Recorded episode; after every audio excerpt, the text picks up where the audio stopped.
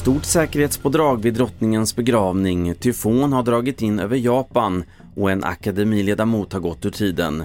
Men först i TV4-nyheterna om att partiet Nyans, som fokuserar på rättigheter för muslimer, blev störst bland de partier som inte kom in i riksdagen.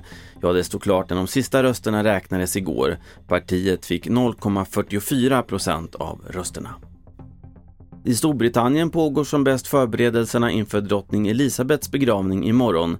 Under de senaste dagarna har allmänheten köat i timmar för att ta sina sista farväl av drottningen som ligger på Lido Parade i Westminster Hall. Det gör också att Londonpolisen genomför sitt största säkerhetspådrag någonsin, berättar vår reporter på plats, Thomas Kvarnkullen.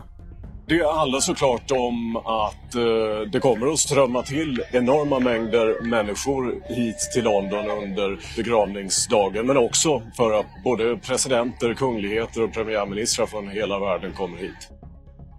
I Japan var uppemot 100 000 hushåll utan el i morse på grund av en intensiv tropisk cyklon som idag drar in över landet. Knappt 3 miljoner invånare har uppmanats att evakuera och tusentals befinner sig redan i skyddsrum.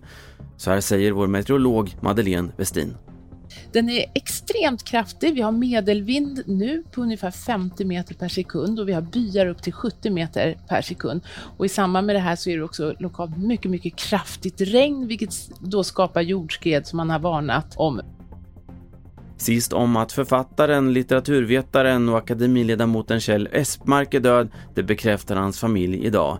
Så här säger Svenska Akademins ständiga sekreterare Mats Malm om hans betydelse för akademin otroligt mycket. Han stod ju för ett minne som ju sträckte sig 40 år tillbaka i akademins arbete men dessutom så hade han ju skrivit om eh, Nobelprisets eh, dess historia sedan 1901. Eh, han var en minnesförvaltare om någon.